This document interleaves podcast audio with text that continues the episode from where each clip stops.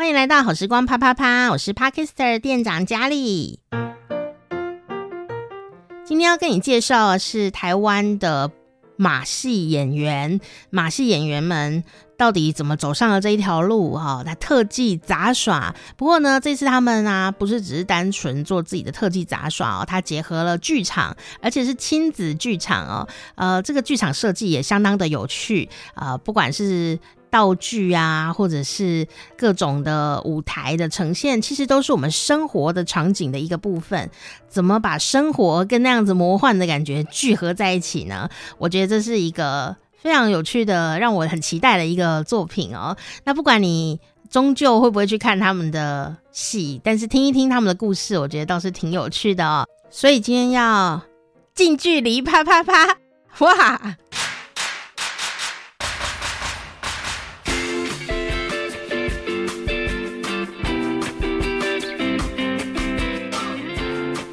我们又要来跟大家分享哦，今年非常精彩的华山亲子表艺节的团队。那今天呢，我们要介绍这一个节目啊，跟我们节目的名字有那异曲同工之妙。我们来看看是不是整个设计也跟我们有异曲同工之妙呢？今天来到了这个团队，来了三个大帅哥哦，感觉有一种被众星拱月的感觉。好，那我们今天要邀请的呢，呃，这个团队啊，也是一个。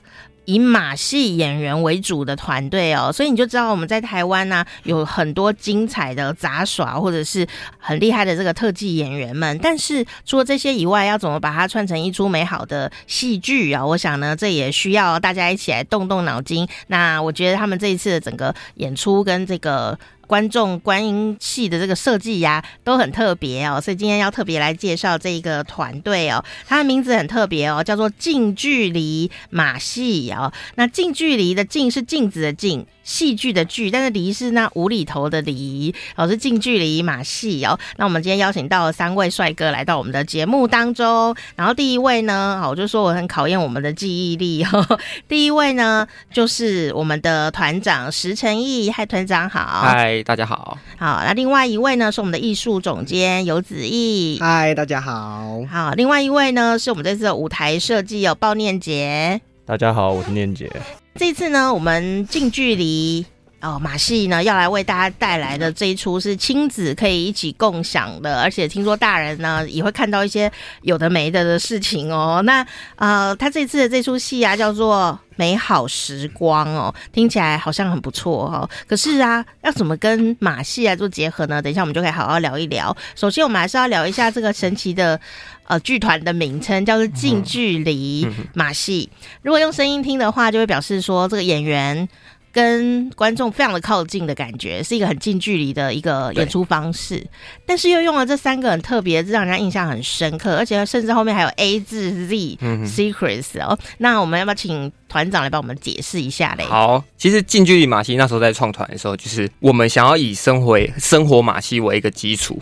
所以我们就开始从生活中去找了很多我们的核心，嗯哼，所以最后找到近距离这三个字，然后我们再用近距离的同音词找到了现在的团名近距离马戏。这样，镜为什么用镜子的镜呢？就是我们希望我们跟观众就是一面镜子一样，我们可以彼此感受。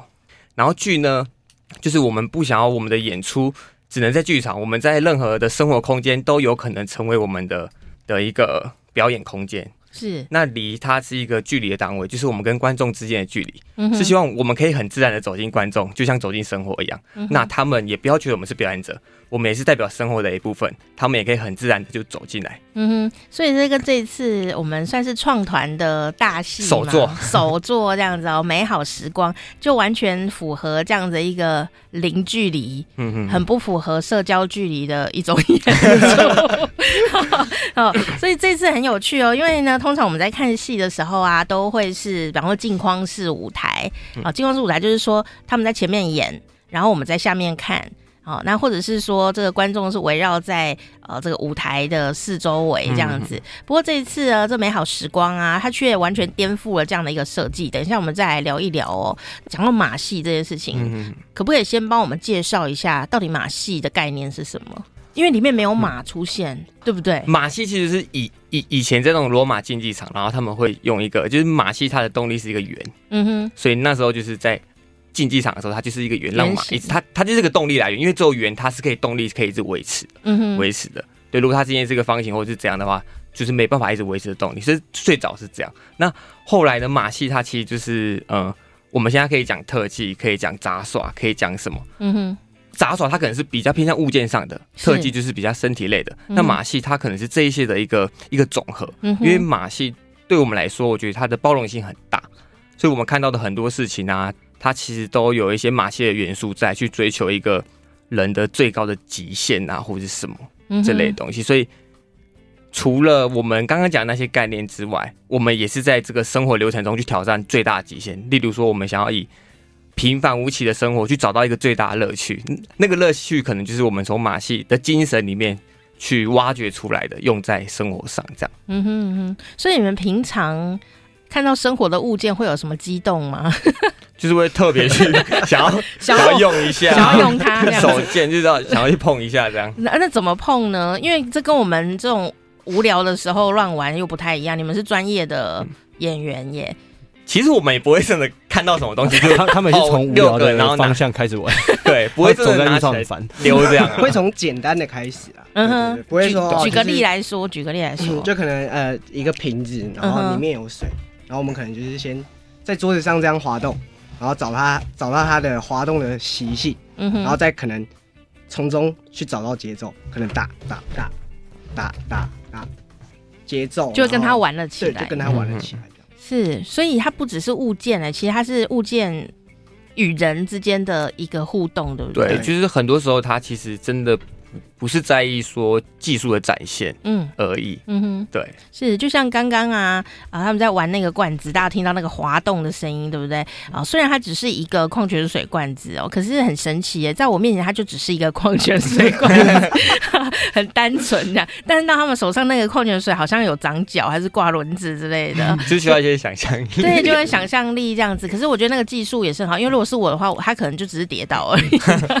哦，所以我就觉得哎、欸、很好玩，原来说。玩这件事情，哎，它可以进阶。比方说，你觉得这个罐子玩起来很有趣，可能小朋友很常做这件事情，嗯、在被爸妈阻止之前，他都会继续玩弄它。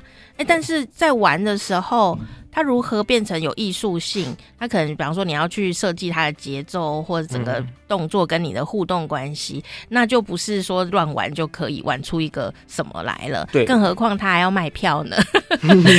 所以这一次我们呢，近距离马戏啊，又为大家带来了这一次创团的这个大戏哦，就是美好时光。所以它是一个怎么样子的故事呢？它一定跟生活也很有关系，对不对？美好时光其实它的它的最大核心就是我们想要从平凡无奇的生活中去找寻一个最大的乐趣。嗯哼，那这个故事的起源其实就是在我们以前团练的时候，我们都很常迟到，尤其是在早上的时候。这样对吗？对 对。但是后来我们有反省，我们有反省，我们就是有没有没有没有 没有反省。其实我我们有真的摊开来讲这件事情，后来发现其实不是因为我们爬不起来，而是因为我们要睡觉的时候那个代办事项太多，所以变成你。你在看电视，你在洗澡，你在吃饭的时候，你都在想着那些工作上的事情，然后到你隔天睡觉起床，你又要去重新面对这个工作，然后后来我们就在更往下去思考，就觉得说，难道我们的生活只剩下工作了吗？嗯哼，对，那我们是不是要重新去寻找在生活中的这些乐趣？为什么会用重新去寻找？就是因为我觉得这些东西我们小时候是有的，就小时候我们看到什么都想要碰一下，看到什么都想玩一下，嗯，那。长大后的我们到底怎么了？为什么我们的眼前只有生活？当然工作很重要，但是我们玩的时候应该也要好好的去玩。嗯，所以美好时光就是用这样子的一个生活流程，从晚上睡觉到隔天起来刷牙洗脸吃早餐，然后到出门的这一段时间做一个发想，然后从这个我们再习惯不过的一个流程，重新去找到一些可能我们小时候。觉得很有趣的东西，我们再重新把它挖掘出来，然后用一种加加酒的概念，从游戏中去创造一些表演的内容。所以我们会看到一个家庭的一个时段，对，一个时段，一个时段，对对对。但是那个时段，它会触碰到的东西，都可能变成你们的马戏创作。对，哦，感觉很有趣。所以我们观众看到的东西，几乎都是家里面会有的生活物件，对不对？对对对对。那这样会不会小孩回去就玩玩弄了起来？其实还是有经过转化，因为我们刚刚也有说用家家酒的概念嘛，然后还有一些游戏的概念，然后最重要的是我们的场景是有一种用废弃游乐园的一个概念，跟居家式的一个空间做一个结合。这个部分我们可能就要请我们的舞台设计多做介绍。所以，我们这次舞台设计，他们很想 cue 你，不是我的。所以，我们这次舞台设计，我们刚刚有稍微透露一下，它跟呃一般我们看戏的状况会很不一样。那所以，要不要请念姐帮我们介绍一下，我们这舞台跟观众的关系有什么不同？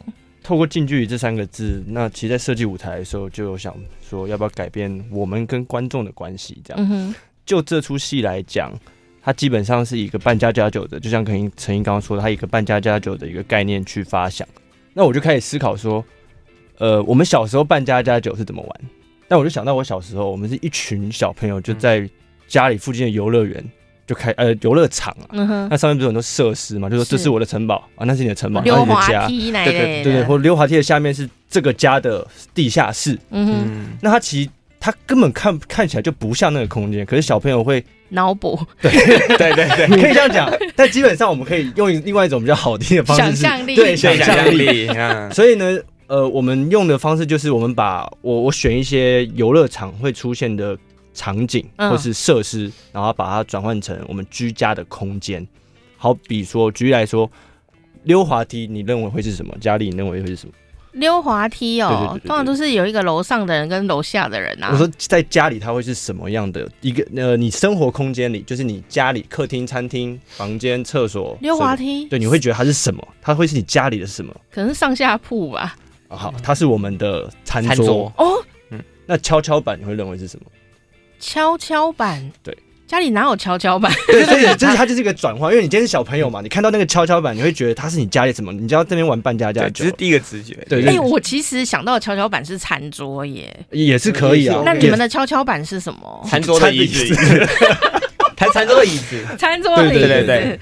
好，那那其实我们就是透过这样的转换，因为我们我们把我对我们自己脑补，我们脑补那是什么东西这样。那为什么我们的跟一般的演出，它的观众跟表演者的方式是会不一样，是因为我们希望这个家，嗯，它就是一个家，所以不会有换景这件事。因为你在家不会换景啊，你今天起床，然后你要走进厕所，你会有人帮你换景换到厕所吗？不会，不会，你应该是你会自己走起来走去厕所吗？是有多华丽？所以呢，我们就在这个方形的拱厅的这个空间里面，因为那时候是有屋美跟拱厅让我们做做做设计。那其实我们不想换景，所以我们在拱厅就是。把它分成五个区块，嗯，四个区块是我们的表演场所，嗯，那中间那个区块就是类似阳台，因为基本上，呃，每一个家的空间它都有一个共同的空间，就叫阳台，是。有有些有，有些没有，对。但但基本上有有时候会有，嗯，所以我就把那阳台当做是邻居啊，或是呃小孩的家长跑过来看这群小朋友到底干嘛，就是一个连外道路的对对对对连接感这样，所以。观众会坐在中间，然后看着演员四周的场景，然后看着演员在里面生活，所以生活就是演戏，然后演戏就是我们的马戏。哇，好有趣的一个设计概念！所以在一看的时候，你可能会看到说，哎，啊，有个人探头出来啦，可能就是邻居或是谁这样子，然后就是产生另外一个空间感在那个地方。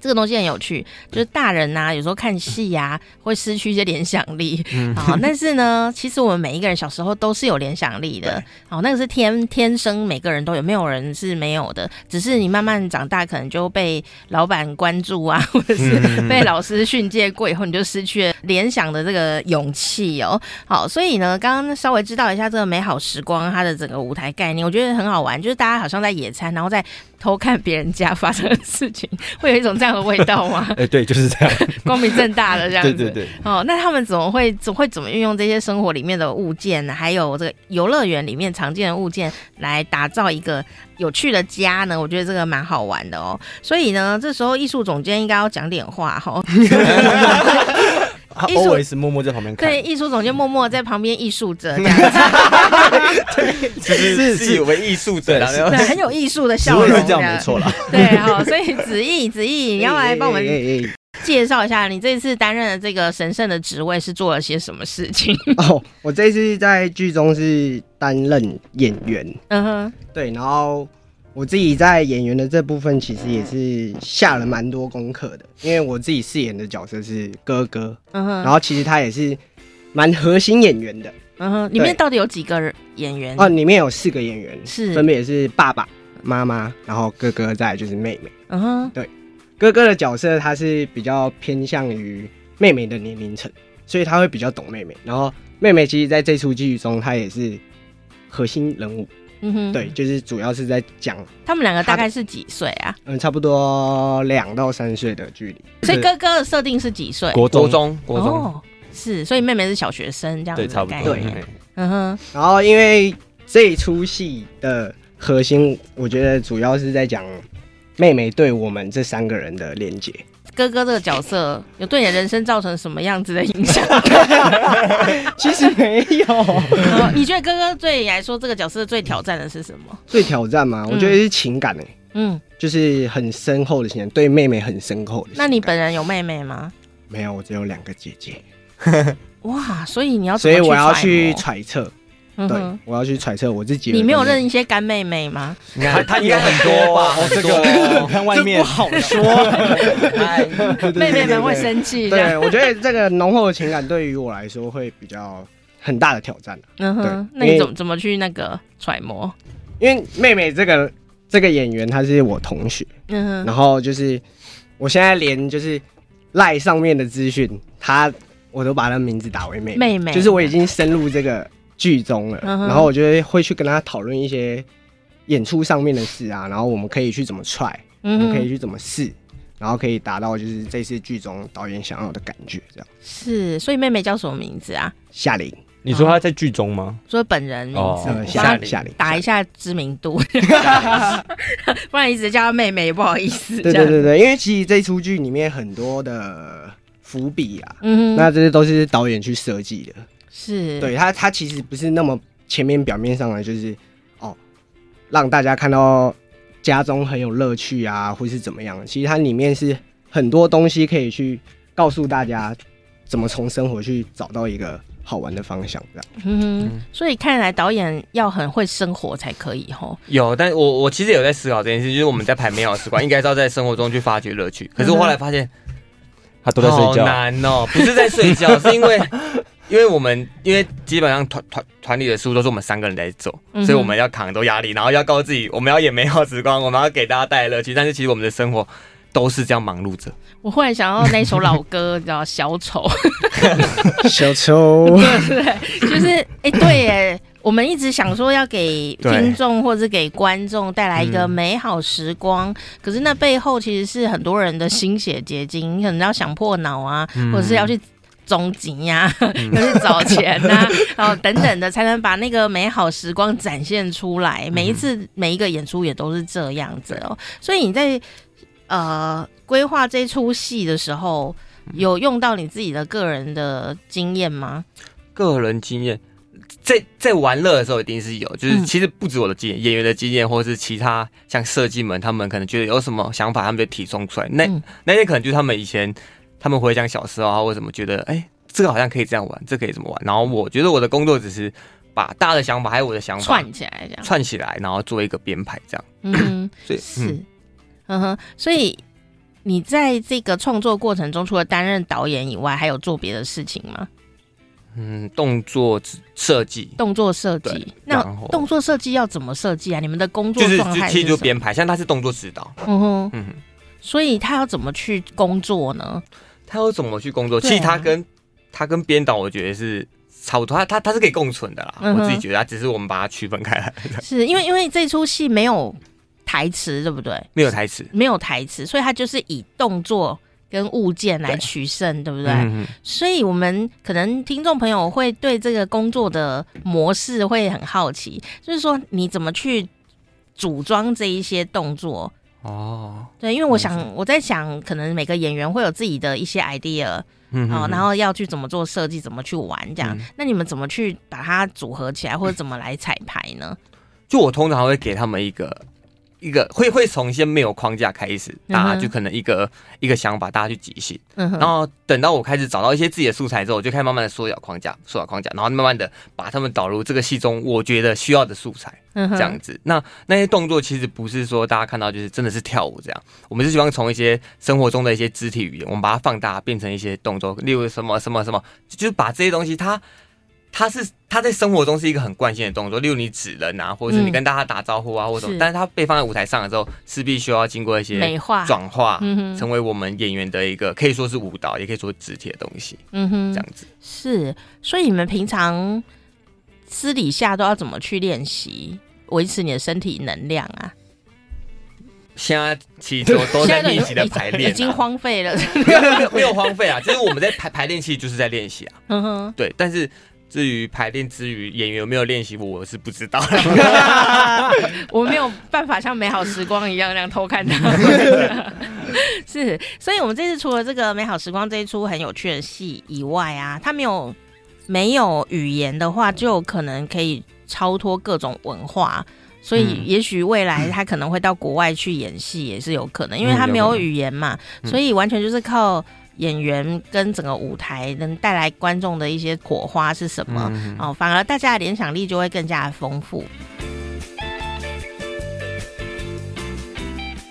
这一次啊，我们也有准备这个工作坊，可以跟大家一起来亲子互动嘛。所以要不要帮我们介绍一下我们这一次的工作坊的内容？有，我们这次工作坊就分为三个部分，嗯，然后名称分别是废弃游乐园。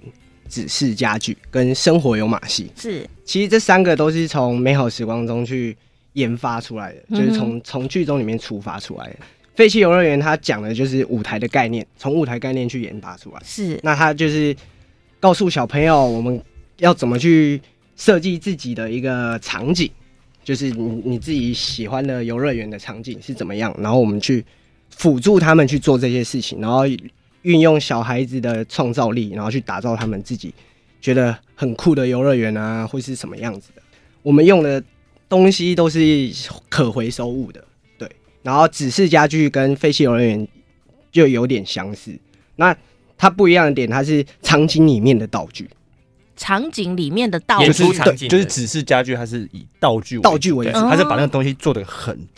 精准，或是一个物件，对对对对，或是一个物件这样。然后他他用的材料就是废弃纸板这样，然后也是运用小孩子的想象力，然后我们这些近距离的老师们会去辅助他们完成这件事情。嗯哼，对。然后生活有马戏是就比较不一样了，他就是回到马戏这部分，马戏就是用身体去告诉大家你要做什么，你要表达什么，然后我们去告诉他我们怎么运用身体让。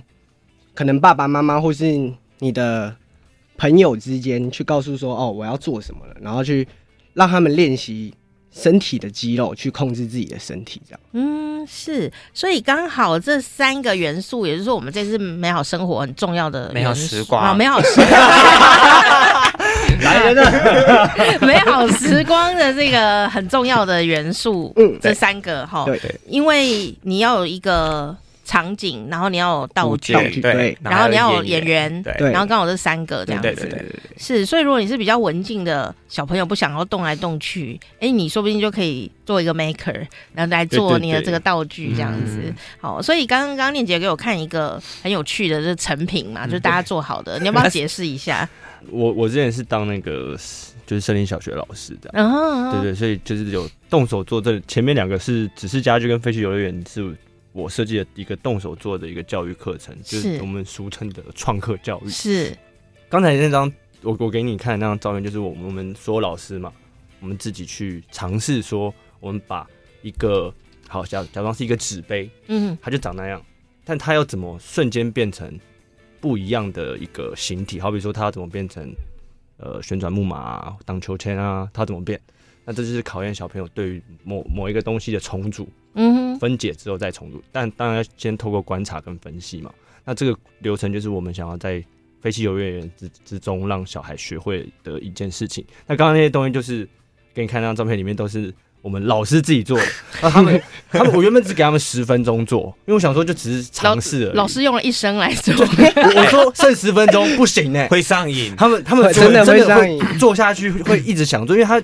其实他们有点回到童年，因为其实小时候我记得我我老师出了一个功课，嗯，他就说，呃，你们把你们家里不要玩具带来，然后我就说好，然后我就带了一堆不要玩具嘛，而且小时候家里没有什么钱嘛，带了一堆没有用的玩具，然后他就给我们一人一把热熔胶枪，哇，真的是一人一把，然后我就开始。就是那个整个教室就充满了延长线，然后 我就开始用热熔胶开始粘，然后每个人都粘出什么战机啊，或是一个会就是看起来会喷火的那个火山，你知道吗？所以我就想这个就觉得，嗯，其实我们小朋友跟大人其实是还有创造能力的，只是因为那边太习以为常，你喝完一个乐色你就把它丢掉，嗯，我们没有办法做到能保护地球什么，可能太难了，但至少我们可以。好，我们把这些东西拿来做一些创趣，对对，创作的事情，这样。嗯哼。那只是家具也是一样，只是它是用一个纸纸，完全没有形体的东西，是它就是一个平面。那你要怎么把它变成立体的？然后你又怎么？因为小朋友，如果我们家要做家具，基本上应该只会做桌子跟椅子。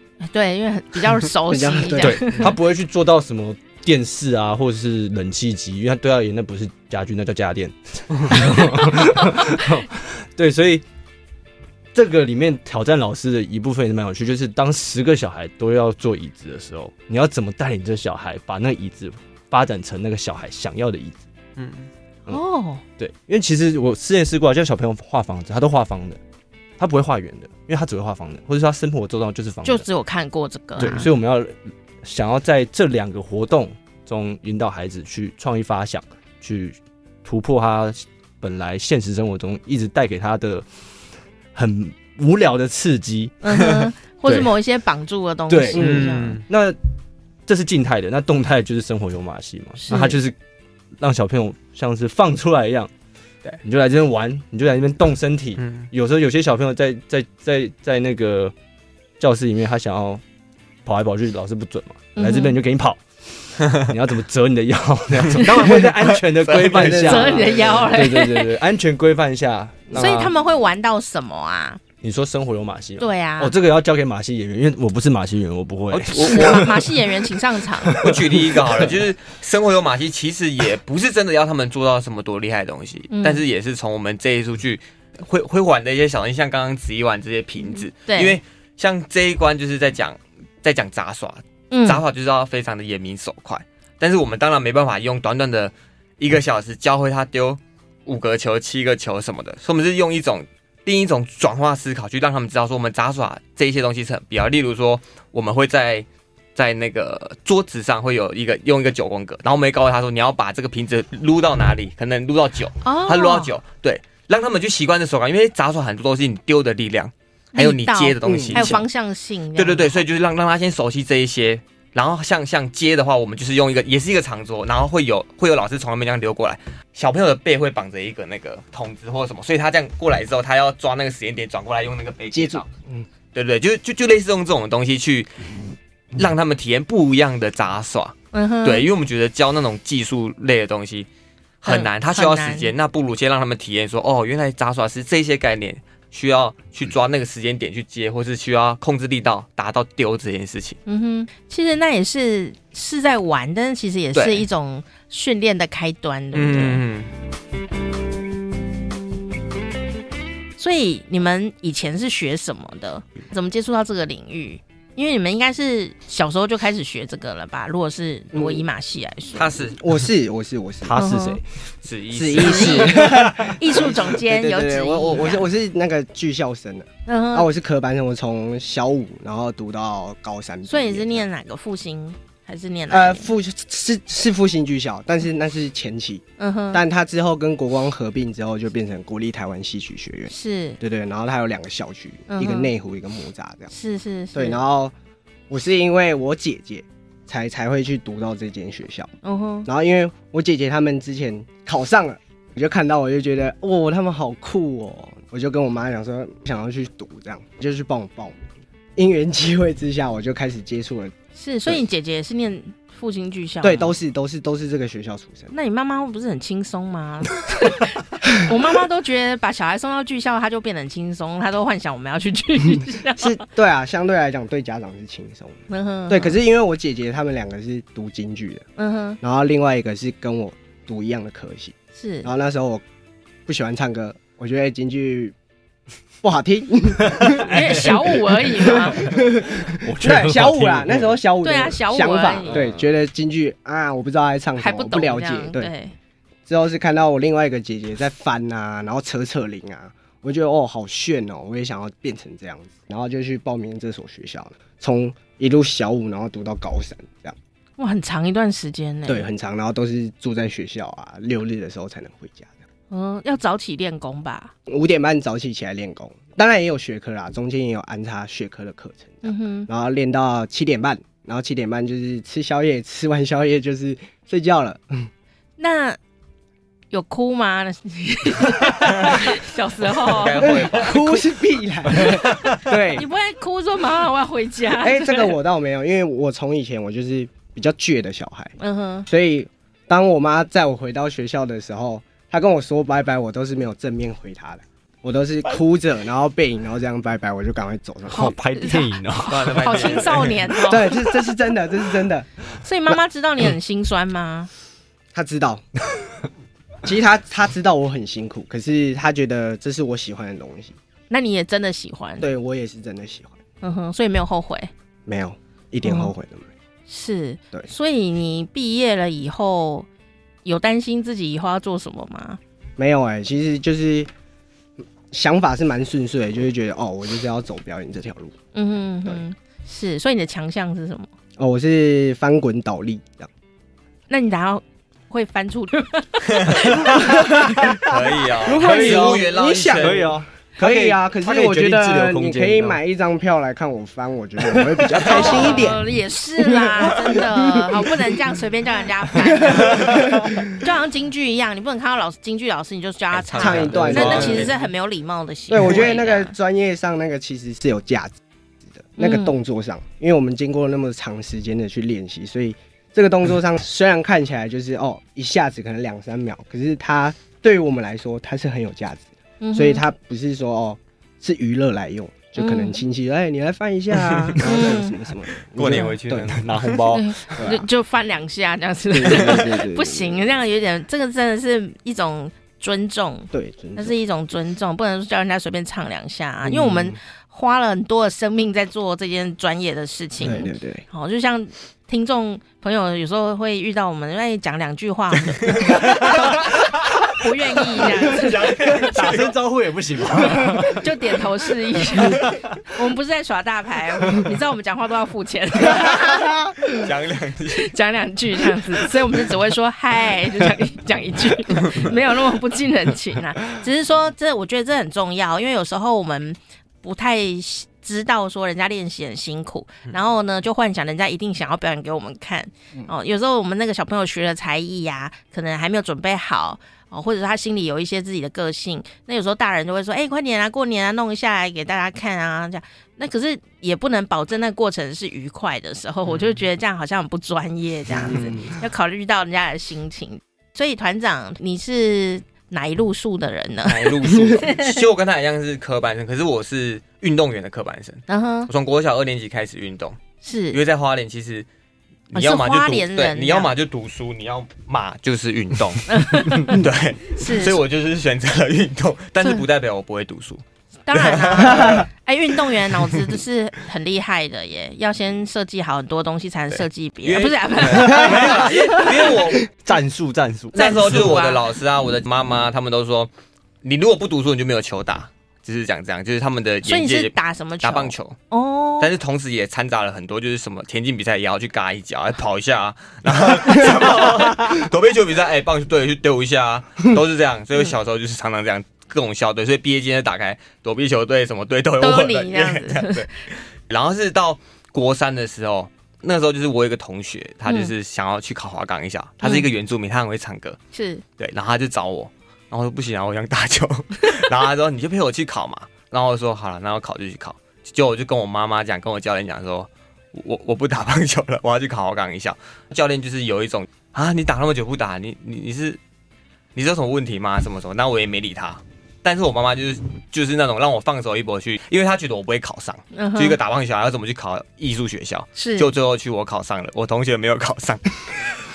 我就踏入了表演这个领域。是，然后就在华冈艺校待了三年之后，我就开始想，我这三年我喜欢的是什么？因为我那时候也比较好动，嗯我不太想要去演戏或者什么，所以我就后来就是有有学长去读戏曲学院，然后后来就是去考了一次，然后没有上，又去考了第二次，然后就遇到子怡这样。哦，所以你们的姻缘就这样接起来，对，就这样接起来，接起来了。是，而且你有得一个奖，是不是？世安美学奖。世安美学奖，那是一个什么奖啊？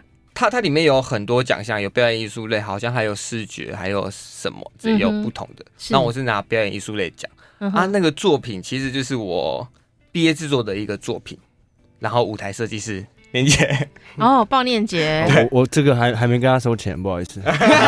哦，我们这段录音把它录下来。对对对，拿我的东西去投案的，是不是。那那你那你在里面做什么啊？那你拿他的作品去投案，那你在里面做什么？没有，我我是演演员，然后是那那一段的编排这样。嗯哼哼，那那个是学校毕业，所以也是以马戏为主。而、啊、我的专场本身是杂耍，嗯哼，对，所以我就是用一个杂耍弹球。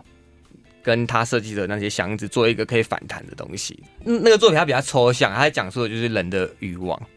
是，所以你的强项就是杂耍。对，你要不要介绍下杂耍有哪些内容？杂耍很很多啊，就是像我们 常见的球啊、圈啊、棒啊，然后都是拿道具组的，对，道道具物件组的就在这边。然后我的主要专长是帽子。嗯哼，哦，是，是帽子扎那戴戴戴戴脱掉再戴。你这样讲的好像很很没有 对啊，好没有价值。你要说用脚带，对，我会用脚带。然后我回家就是脱帽子，我就会看到那个衣架、衣杆架，我就这样丢，然后他就扣在那边。哇，真的，其实好像还好，还好吗？听众也做得到。哎，很难。你要说你要一次丢五个，然后都上那个衣杆架。我我是可以，就是手跟脚这样哦，就是脚也有帽子，手也有帽子，然后这样五个这样丢。哦。所以你可以自己玩的很快乐，我可以自己玩的快乐。其 实大家练杂草都是站着，然后那边丢，对对对，丢数量啊什么。然后我都是我在大学的时候，我都是找找一张那个椅子，然后把它反扣，然后躺在那个椅背上，然后开始用脚这样玩。因为他觉得站着丢很累，他想要偷懒一点，就就延伸出来这个，嗯，对，然后找到自己的独特性。嗯我觉得懒惰真的是人类进步的泉源。没有，你听我讲，我是知道我喜欢用脚玩，然后才去往那个地方去再精进这样。是，所以还是要精进，而不是只会用脚玩。对对对呀对，哇，这是很好玩。所以你从体育生涯转换到演艺生涯，嗯，这样子你，你你衔接上当时没有什么困难吗？有啊，第一第一个就是家人反对。哦，就是就我我其实从小时候到现在从来没有跟家人吵过架，唯一一次那一次。嗯，后来我考上了，然后我我妈妈就是看到那个华冈艺校的学费单，就是很流泪，对，就是流泪。她就跟我讲说，我已经跟家人讲好了，你明天东西整理，你可以去那个台东的那个什么学校。那我就傻眼，我说我考上了，你为什么不让我继续读？那我就每天把自己关在家里，只有吃饭一出去哦。然后我妈打电话什么我都不接。他们要跟我讲话，他们是要写信，然后放在那个门缝下，然后就拿起来看，又在说服我，就 撕掉，就是就是不想要让你去华冈艺校，就对，对他他们就觉得太贵了，然后觉得说我不继续打球很可惜，是这样子。然后后来到了华冈，我第一个月我就后悔了，为什么？我想打棒球，因为因为我从花莲上去。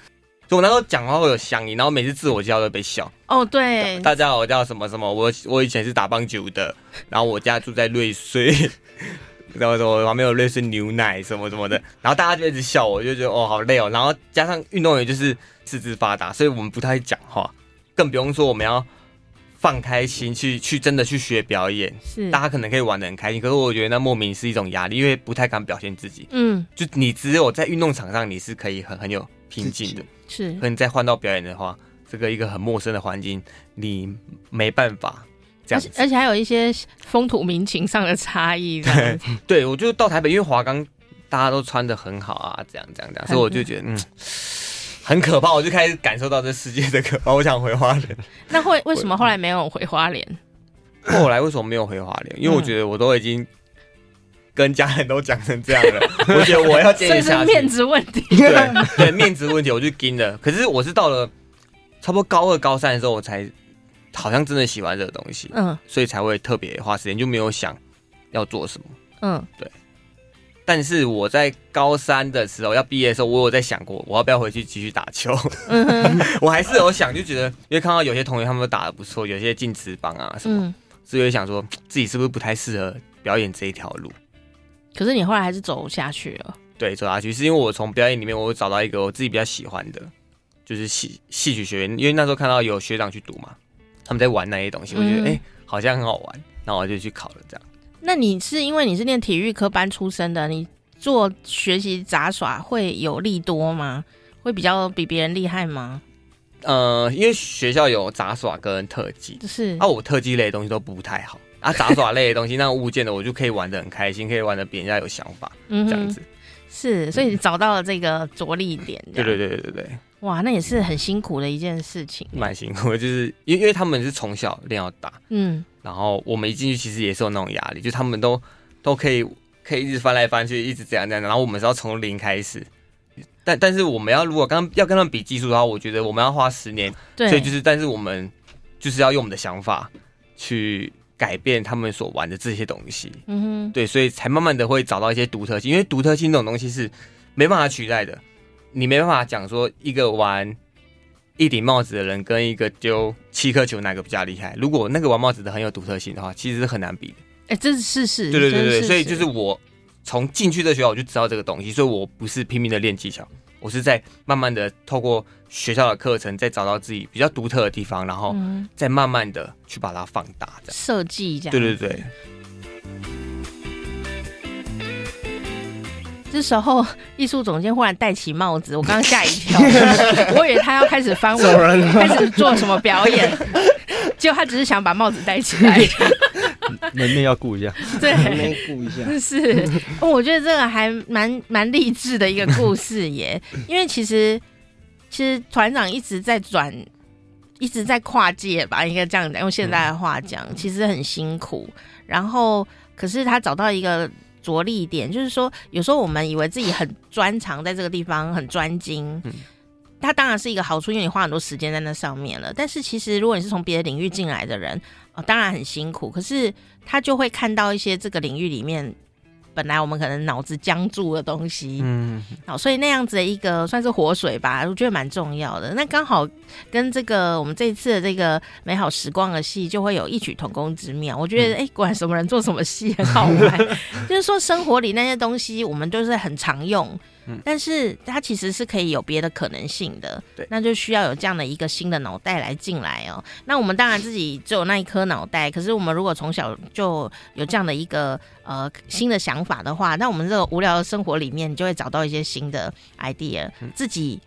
找到开心的能力，嗯，说不定人家会觉得说呢，帽子有什么好玩？哎，可是人家自己一个人玩帽子玩的非常的愉快，那就在那平凡生活里找到快乐，那就是一个技能。我觉得真的蛮重要的哈。好，最后要问一下我们舞台设计哦，这个鲍念杰哈，所以所以你是我我也是科班出身的，是我是读书科班出身的，是还跟我一样高材生哦，真的吗？我没没有到很高，就是因为小时候。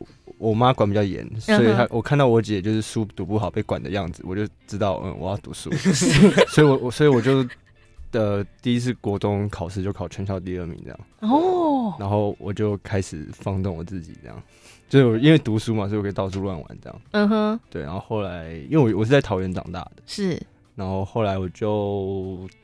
高中的时候去台北念内湖高中，是。哎，内湖高中的朋友们，缺的啊，没有时光，要不要买票？学弟妹们要支持吧。然后这很妙，因为那时候我都一直在读书，我即使我国中爱玩，我还是每天去补习班，我一定会把书念完。那我再去玩，该做了还是做了这样。六日我还是会念书，念完书再去玩。可是我上高中，我就想说我也要这样嘛，因为我考大学。我要考台大，然后进哪里进哪里，我妈都帮我安排好了。然后我 第一次拿那个微积分，然后开始开始念的时候，然后我爸就走过来就说：“你都念国中念三年了，出去玩啊！”然后我就再也没回来过，结果再也就没再念书过。再翻开那个微积分，就是我就真的跑出去玩，我就每天都跑出去玩。爸爸有预想到这件事，爸爸说我每次把这事情拿来当理由，他非常生气。对，他就一个一个被关很久的。动物野兽，野兽，它跑出去就不会解放这样子。对，所以我那时候就参加了话剧社跟乐舞社这样。嗯哼。对，然后就很喜欢话剧，然后在选大学的时候就想说，呃，因为我喜欢设计场景嘛，那时候在社团里面的时候，那还不如就我去设计更大的东西，就去读建筑这样。嗯哼，然后建筑读一读就不想读了，然后就去当老师。然后老师当一当也不想当了，就当兵。然后后来当完兵想说，算了，还是念个学校好了，然后就就去念戏剧学院这样。哦，所以你们就在戏剧学院 又遇到了，又遇到，对，所以我比他年纪大很多，因为我其实念两次大学，四五十的，你们他们都当四个月的兵，啊，我是你知道吗？没有哦，他没有，天哪，补充兵，因为我对家境清寒，哇，所以你们这些人的生活经验。好好神奇，所以现在变成是，我比较平淡无奇。总监，总监是一个专情的始终如一状态。是啊，一开始就找到真爱了。对，我一开始就找到真爱，然后我坚持。没有你在那边等他们两个这样子，在那边等，对，我在那边等他们两个，来走这条路，迷途羔羊。哇，这非常的有趣哈。所以啊，这一次呢，你们都可以在这个美好时光啊的这个剧场里面，可以看到他们的心血的结晶。好，那这是一个爸爸妈妈好跟。小朋友都可以看的戏，或者说，其实我觉得你只要有一点童心呐、啊，想要找一点想象力的大人，你其实可以自己去看这个戏，哦，因为你可能也会找到你的这个意想不到的超能力，因为有些东西在我们的回忆当中，它就是那样子的一个东西，但是我们可能呢，这个长大以后啊，哎，你忽然想到说，小时候你跟那个东西的互动。也许也很有感人的故事在里头，也不一定哦。或者说，你其实比他们还在迷迷路当中，他们已经找回他们，哎、欸，找到一个真爱了哈。但是有的时候，我们还在困在办公室里面。那当然不是说叫你要赶快离职啦，因为吃饭也是蛮重要。只是说，也许你会找到一个新的生活的享受，那你就会创造你自己的一个美好时光哦。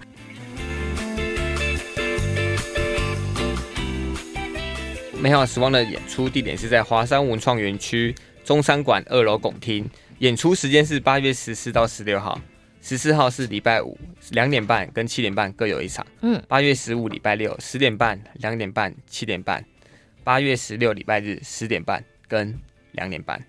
而且它地点不一样哦，它不在乌梅剧院，对不对？对，它是在那个中山馆二楼拱厅。嗯哼，拱就是拱门、拱桥的这个拱哦。那如果你对这个地方比较不熟悉好，你到那地方都可以问人哦。要购买我们的票，在那个要要去哪里购？两厅院购票系统哦。然后我们有分一般票。一览票，一览票就是你看完之后，我们会有一个导览，让你去看整个我们演出的环境跟一些介绍，这样。哦，然后还有一个艺文赞助票，就是演出票、演后的导览跟赞助成分。所以大家可以选择自己需要的选项。如果想要打折的话，就是一样，你要选择套票。华山亲子表演节，你可以选三场表演，教你们怎么选。第一个就是选美好时光，另一个就是选什么，随便你们。打 到那第三个，那第三个呢？好，天马戏退一下嘛。要三张才可以哦。对，三张才可以。三张。三个愿望，对，一次满足，可以选择不一样的。好，所以呢，大家也可以到近距离马戏的脸书专业哈，可以来找到我们的这一些相关的资讯。那最后有没有什么话想要跟大家说呢？近距离想打造的就是生活马戏嘛。那我觉得我们今天对于生活想象是呃，我们觉得的样子，我们喜欢的样子。但是希望各位听众朋友，还有店长，还有很多很多人，你们可以很勇敢的去选择属于你们自己的。生活的想象，可以借由你喜欢的事物去做快乐的事情，我觉得这比每天忙碌的工作还要重要啦。当然，很多人的工作就是他是工作，但是他也是喜欢的事情，像是我们。但是有些人他不一定，他可能像刚刚店长讲，就是他还在迷路当中。对，我希望就是可以勇敢的去寻找你想要的出口，不是只有现在在做的事情这样。是哦，这个很重要。子毅呢？其实我们。近距离马戏就是在探讨生活的本质。美好时光这一次做的也是从生活本质去感受，因为我很很常听到一句话，就是有人去应征工作的时候，他会觉得说：“哎、欸，我需要这份工作，因为我需要生活。”但你听这句话，它其实是两件事情，工作跟生活其实它是分开的。嗯哼。那你要如何去探讨你生活的本质？那就是你自己要去如何想象。不能把你的生活去赋予一些意义，因为生活的本质它是很单纯的，它不会有任何东西。你就是回到家中，你要怎么去生活，那是你的事情。嗯哼，就是希望大家可以从生活的本质去享受生活啦，慢慢去找到一个平衡点。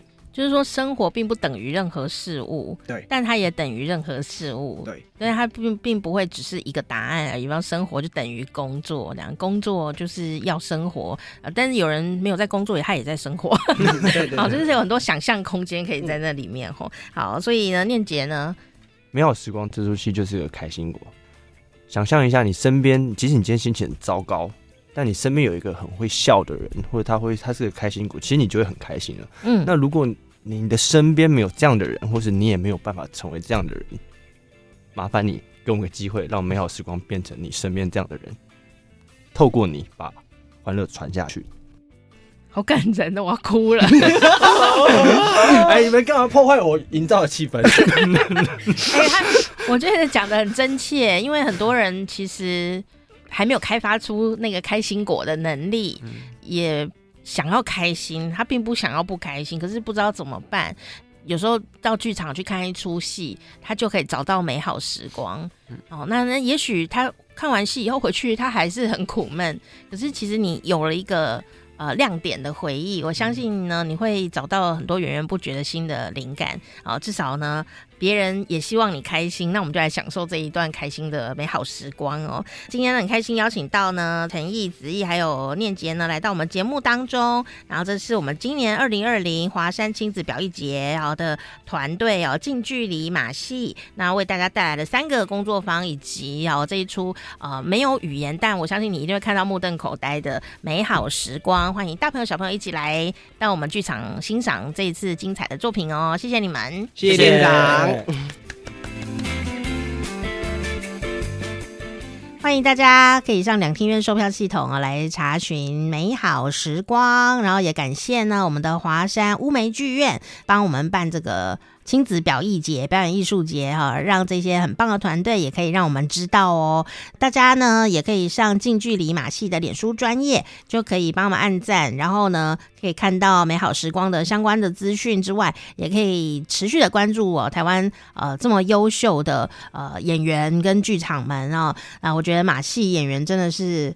很不容易养成的，每个人真的都是血泪斑斑，所以欢迎大家去看到他们厉害的那一面啊、因为他们的努力、流血流汗，我想也受伤不少，不管是心理还是身体哦。呃，其实都是为了舞台上面那一刻想要呈现给你的快乐跟美好，所以欢迎大家可以上近距离马戏的脸书专业帮我们按赞哦，当然也要帮我按赞，谢谢。好时光啪啪啪，好，赶快订阅一下，订订订，好啊，闲着没事就可以来听一趴。